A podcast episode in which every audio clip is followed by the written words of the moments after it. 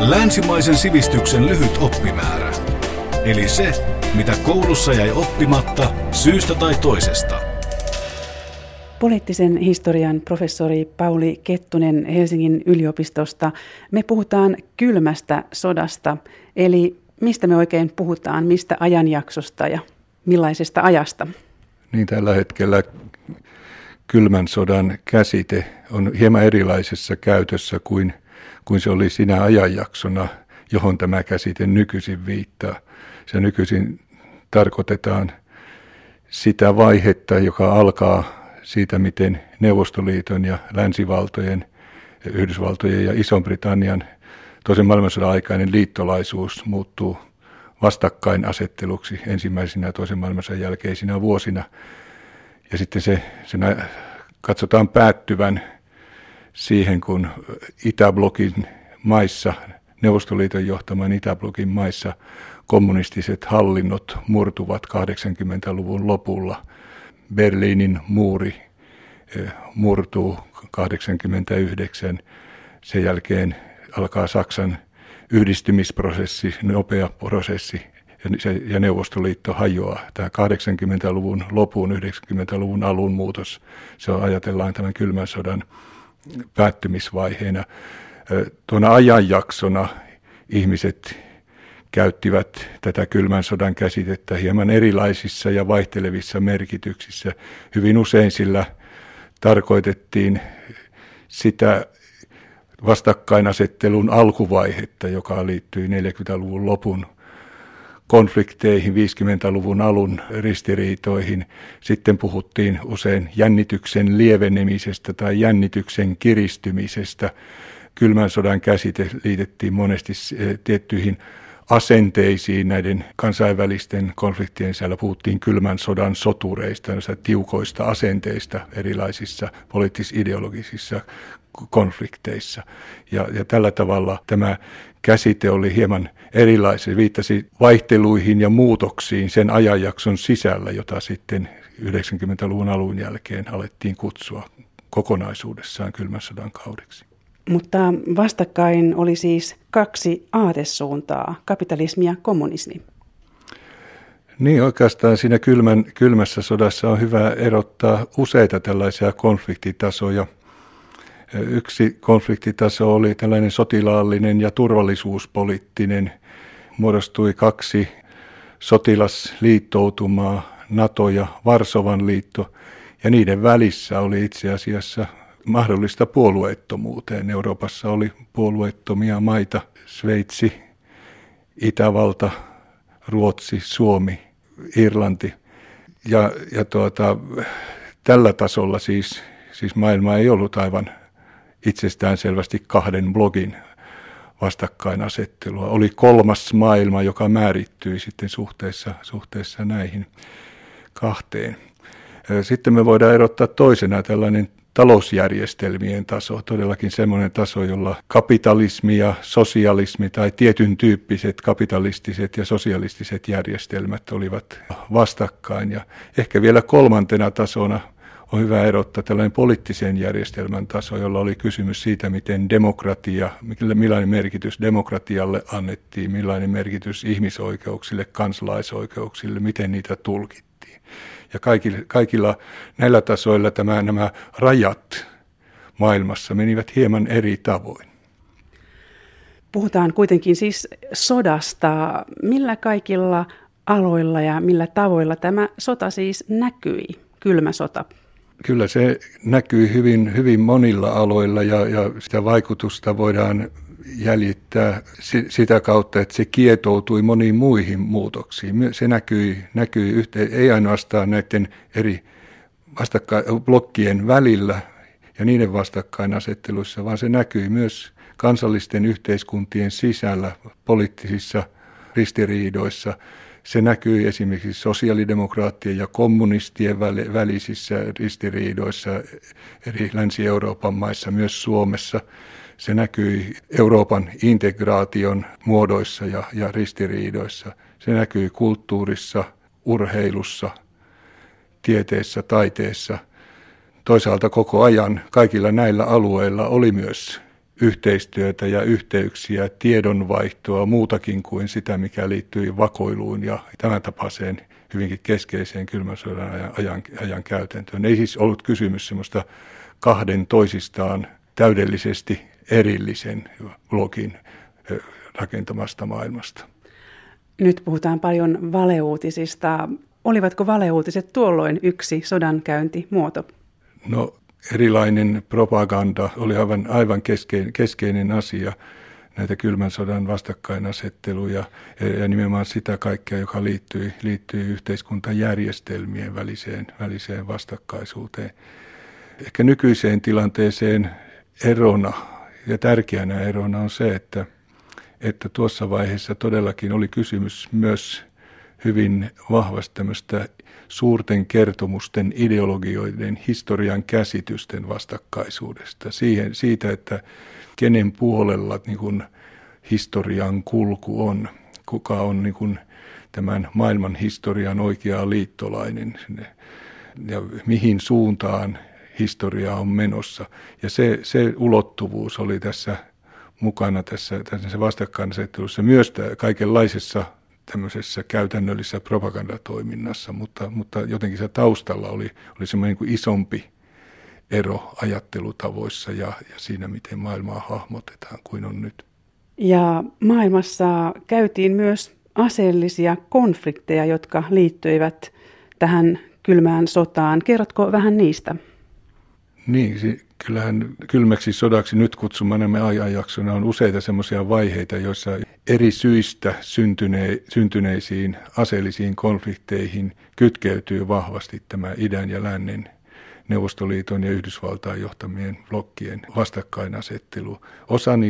Osa niistä konflikteista liittyi kolonialismiin ja sitten tähän siirtomaiden vapautumisprosesseihin, Lähi-Itä semmoisena konfliktialueena, jossa tämä kolonialismin perintö tai siihen sitten kytkeytyi vahvasti ennen pitkää Neuvostoliiton ja Yhdysvaltain konflikti. Toki näitä juuri kolonialismiin liittyviä ristiriitoja oli, voidaan sanoa, että kaikkialla. Kaakkois-Aasia, Indokiina, Vietnamin sota, jossa ensin Ranskan siirtomaavallan perintö toi konflikteja ja sen jälkeen sitten alkaa pitkä Vietnamin ja monivaiheinen sota, jossa tämä kansallinen ja yhteiskunnallinen eri yhteiskuntajärjestelmien kamppailu on niin kuin hyvin olennainen osa ja sitten suurvaltojen intressit, Yhdysvaltain välitön osallistuminen siihen Vietnamin sotaan sitten. Vähitellen 50-luvun lopulta lähtien, 60-luvun puolivälistä lähtien niin kuin laajentuneena. Ja se on myöskin se sota, jolla on sitten suuri merkitys aatteelliseen ilmapiiriin länsimaissa, niin Länsi-Euroopassa kuin Yhdysvalloissa, koska Vietnamin sodan vastustamisesta tuli hyvin keskeinen osa nuorison nousua 60-luvulla. Mutta Euroopassa ilman muuta sitten tämä keskeisin ja näkyvin ristiriita-alue liittyy jakautuneeseen Saksaan ja sen sisällä sitten vielä kysymykseen Berliinin asemasta. Toisen maailmansodan jälkeenhän Saksa oli jaettuna miehitysvyöhykkeisiin Neuvostoliiton, Yhdysvaltain, Englannin ja Ranskan. Berliini sijaitsi Neuvostoliiton miehitysvyöhykkeen sisällä itäisessä Saksassa, mutta myös tämä Berliini sitten jaettiin näiden voittajavaltioiden kesken. Ja se Länsi-Berliinin asema oli tässä hyvin tulenarka kysymys. Toisaalta suurvallat varoivat ottamaan yhteen. Ne olivat vastakkain näissä sodissa, mutta tosiaan varoivat suoraa konfliktia. Näin oli siinä 60-luvun alusta lähtien, niin sanotusta Kuuban kriisistä lähtien, alettiin puhua kauhun tasapainosta, jonka varaan sitten maailman rauhaa laskettiin ja se, että eri toimet, jotka sitä ydinsodan uhkaan ja sen torjuntaan perustuvaa tasapainoa olisivat niin kuin horjuttaneet, niiden suhteen oltiin todellakin hyvin, hyvin varovaisia, mutta konflikteja, joissa kylmän sodan osapuolet olivat keskeisesti mukana. Niitä toden totta niin kuin käytiin kaikkialla maailmassa ja oli niin päin myös, että kun konflikti syttyi, olipa sen syyt sitten tässä koloniaalisessa perinnössä tai jossakin etnisissä ristiriidoissa tai luonnonvaroihin liittyvissä ristiriidoissa, niin tämä kylmän sodan ulottuvuuden tulo siihen oli hyvin, hyvin todennäköistä. Yle Puhe. Poliittisen historian professori Pauli Kettunen, me puhutaan kylmästä sodasta. Jos puhutaan sitten vielä Saksasta, missä vaiheessa siis Berliinin muuri rakennettiin? No Berliini oli tosiaankin tällainen potentiaalisen ja ihan todellisenkin konfliktin keskuskohta Euroopassa juuri sen takia, että se liittyy tähän Saksan jakoon ja siihen, että sitten tämä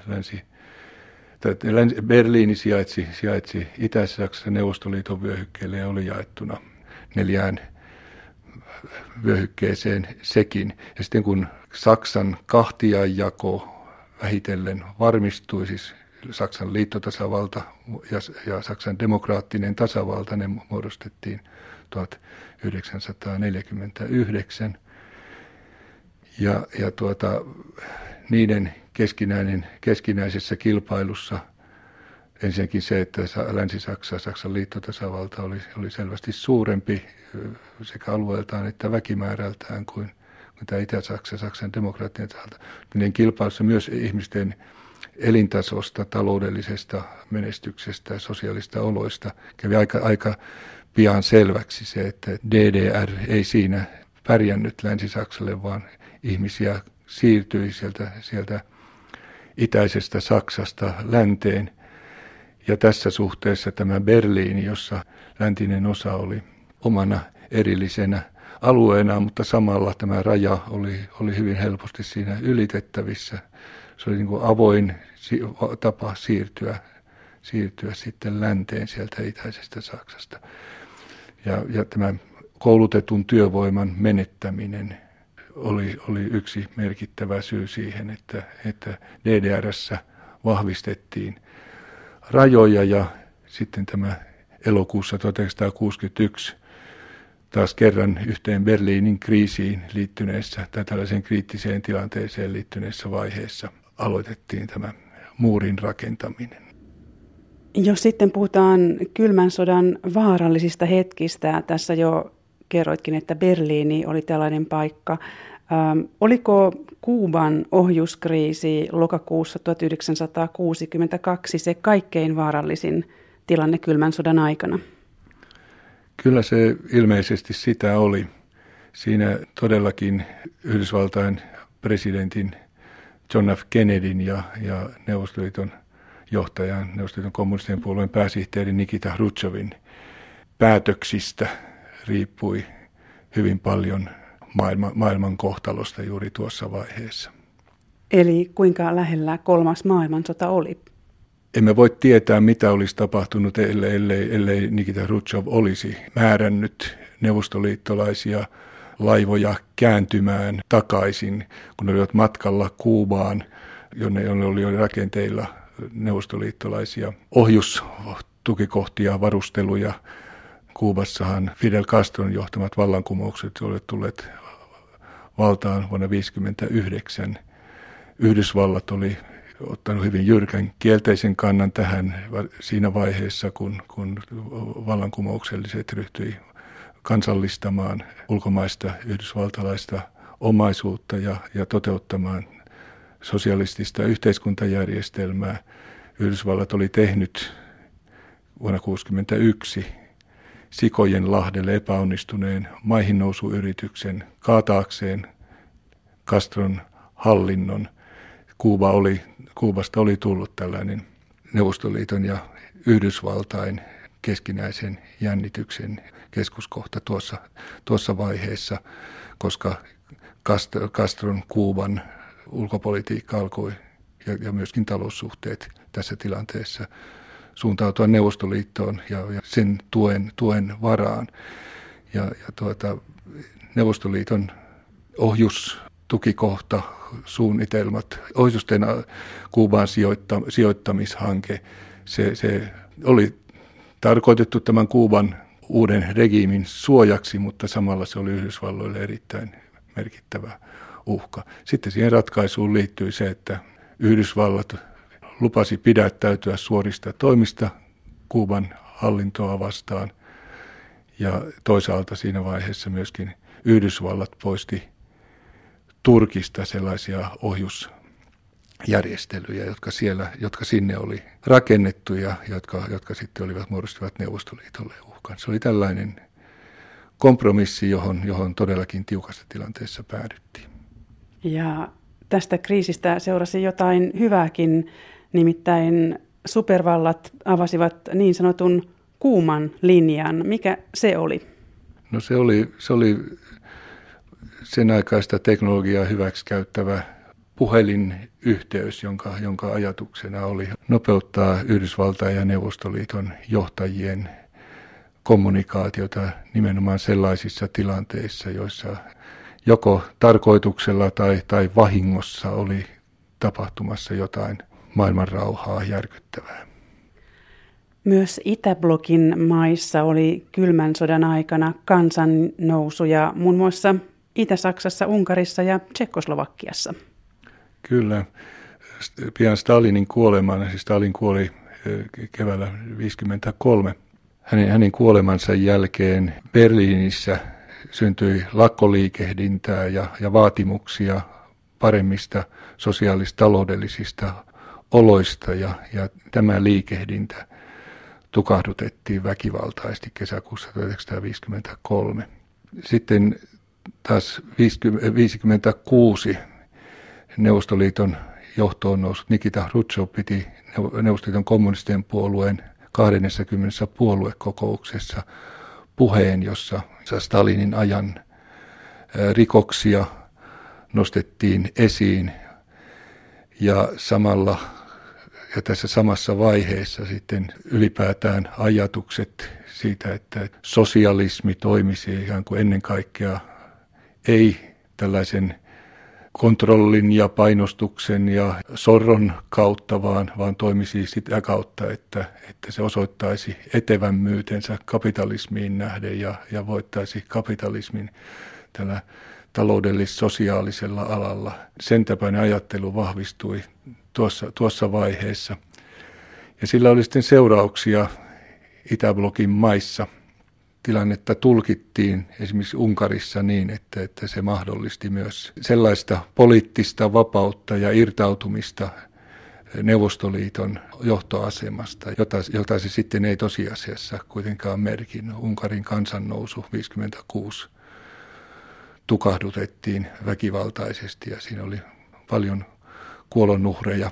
Sen jälkeinen systeemi rakentui sitten hyvin Unkarissa pragmaattisen ajatuksen varaan, että jos et ole vihollisemme, olet meidän puolellamme, ja Unkari alkoi noudattaa János Kadarin johdolla politiikkaa, jolle oli ominaista se, että oltiin varsin ja kovinkin uskollisia kansainvälisessä politiikassa Neuvostoliiton johtoasemalle, mutta sitten omassa taloudellisessa ja yhteiskuntajärjestelmässä pyrittiin toteuttamaan monenlaisia uudistuksia, jotka sitten näkyivät seuraavien vuosikymmenten aikana unkarilaisten elämässä.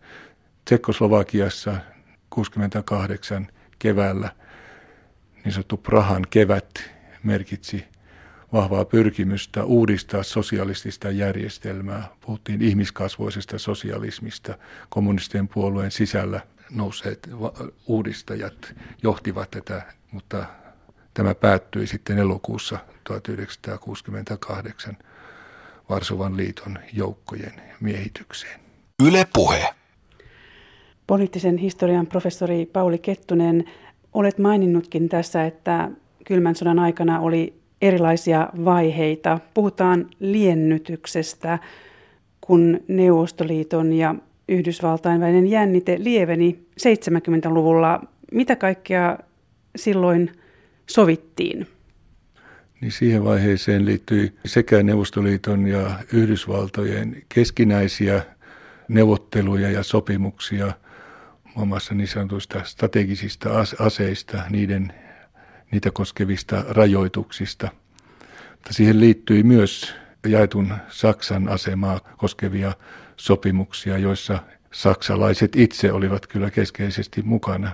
Saksan liittotasavallan liittokansleri Willy Brandtin niin sanottu idänpolitiikka oli tässä suhteessa merkittävä avaus 60-luvun lopusta lähtien ja tuotti sen, että jaetun Saksojen välisiä suhteita päästiin sopimuspohjaisesti järjestämään ja sääntelemään, ja näistä kummastakin Saksasta tuli myös YK:n jäsenmaita.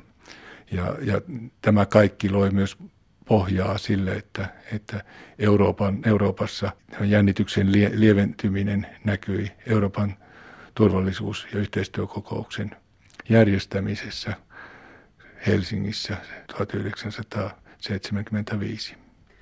Tämä liennytys kuitenkin päättyi 70-luvun lopussa. Mitä tapahtui? No siinä osa tästä prosessista, tai voidaan sanoa, että siinä jälleen ollaan tekemisissä tämän kylmän sodan eri konfliktitasoilla tapahtuneiden muutosten kanssa. Ensinnäkin oli ihmisoikeuskysymykset nousivat siinä 70-luvun lopulla aiempaa enemmän esille. Ne olivat tässä Euroopan ETYK-päätösasiakirjassa niin sanotun kolmannen korin asioita ihmisten liikkuvuuteen, ihmisten kansalaisoikeuksiin, kansalaisvapauksiin liittyvät kysymykset. Ja niihin sitä koskeva seuranta tuotti johtopäätöksiä siitä, että itäisessä Euroopassa eivät nämä periaatteet toteutuneet niin kuin niiden olisi pitänyt. Ja Yhdysvaltain presidentti Jimmy Carter oli tässä suhteessa oikeastaan aktiivisempi kuin hänen ehkä enemmän reaalipoliittiset republikaani-edeltäjänsä Richard Nixon ja Gerald Ford. Sitten Neuvostoliiton tekemä Afganistanin miehitys 70-luvun lopulla, josta tuli todellakin Neuvostoliiton seuraavien vaiheiden kannalta hyvin hankala tilanne myös Neuvostoliitolle itselleen. Se lisäsi jännitystä. Toisaalta Yhdysvalloissa tuli presidentiksi Ronald Reagan, jolla oli varsin tiukka ote ja tapa suhtautua asioihin. Hänen pyrkimyksensä kehittää tästä Yhdysvaltain ohjuspuolustusjärjestelmää nähtiin Neuvostoliitossa selvästi tätä tasapainoa järkyttävänä tekijänä ja siinä mielessä uhkana rauhalle.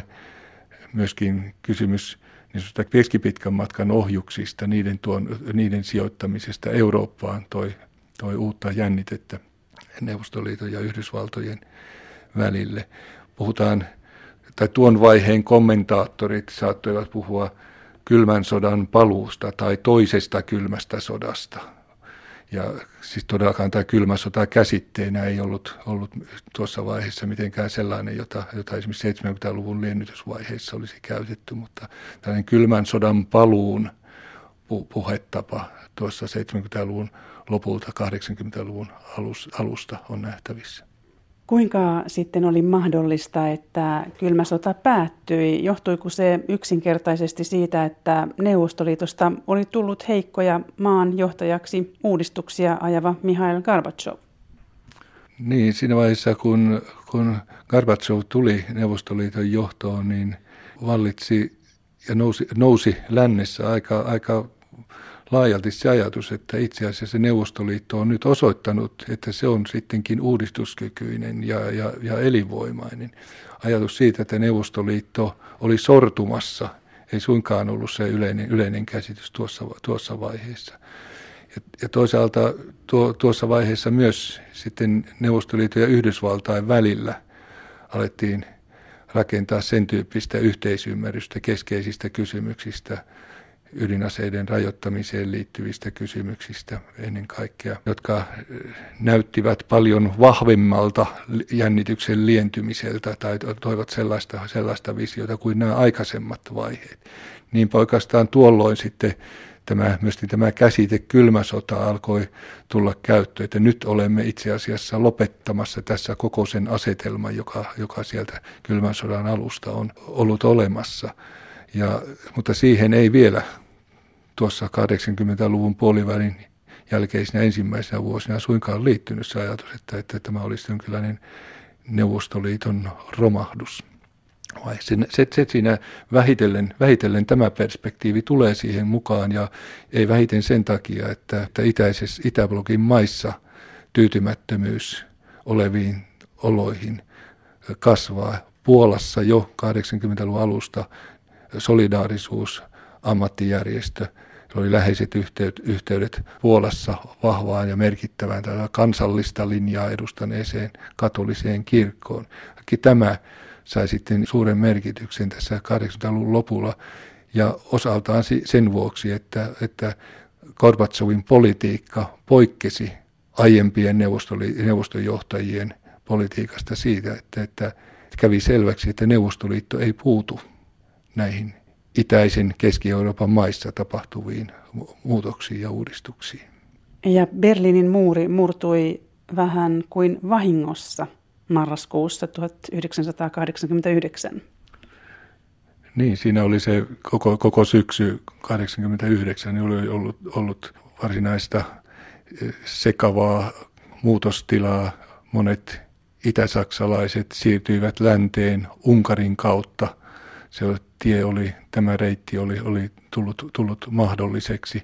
Oli mielenosoituksia DDR:n eri kaupungeissa, ja sitten siinä todellakin silloin marraskuussa 1989 tämä muuri avataan sen tapaisen päätöksentekoprosessin ja tiedotusprosessin tuloksena, jota voi pitää vähintäänkin sekavana, jossa todennäköisesti myöskin johtavan puolueen SCD:n johtomiehet olivat itse epätietoisia siitä, että mitä päätöstä he olivat tekemässä ja miten siitä piti tiedottaa. Joka tapauksessa ihmiset lähtivät muurille ja havaitsivat sen olevan auki ja menivät katsomaan, miltä lännessä näyttää. Taas viime aikoina on alettu kysyä, onko kylmä sota palannut. Mitä sanot siitä? Voiko nykyistä tilannetta verrata jollain tavalla menneeseen kylmään sotaan? Kyllähän aina voi verrata. Ja siitä on varmasti hyvinkin paljon hyötyä jo sen takia, että kaikki nämä kylmän sodan kokemukset niin tällä turvallisuuspolitiikan tasolla, talousjärjestelmien tasolla, poliittisen järjestelmien tasolla, kaikki ne ovat semmoisia, joista koko ajan tehdään johtopäätöksiä, joihin viittaamalla myös on oikeutettu politiikkaa. Kylmän sodan lopputulosta on tulkittu sitten hyvinkin vahvasti varmasti myöskin kuin voittajien näkökulmasta tavalla, joka on jättänyt sivuun sen, että sen kylmässä sodassa oli useampia kuin yksi osapuoli, mutta kyllä tässä näissä nykyisissä konflikteissa se ero tai jännitteissä on se ero, että siinä ei ole mukana sitä samanlaista historian käsitysten ristiriitaa, joka oli ominaista tälle kylmän sodan ideologiselle vastakkainasettelulle. Neuvostoliiton edustama ja tulkitsema marksismi-leninismi lähti siitä, että maailman historiassa on käynnissä kapitalismista sosialismiin siirtymisen aikakausi. Ja sillä tavalla ajatus siitä, että se maailman historia on siellä niin kuin heidän omalla puolellaan, oli siellä sellaisena tausta-ajatuksena, joka oikeutti ja perusteli politiikkaa. Tällä hetkellä samankaltaista asetelmaa ei ole näkyvissä. Tässä on sen sijaan näkyvillä sellaista vastakkaisuutta, jossa tällaiset universaalit arvot asetetaan ja ovat vastassa sen korostamista, että edustetaan jotain aitoja ja oikeita vanhoja arvoja, kansallisia arvoja. Jonkinlainen universalismi ja nationalismin ristiriita tässä on nykyisin kyllä enemmänkin kuin tällainen suurten historiakertomusten ristiriita.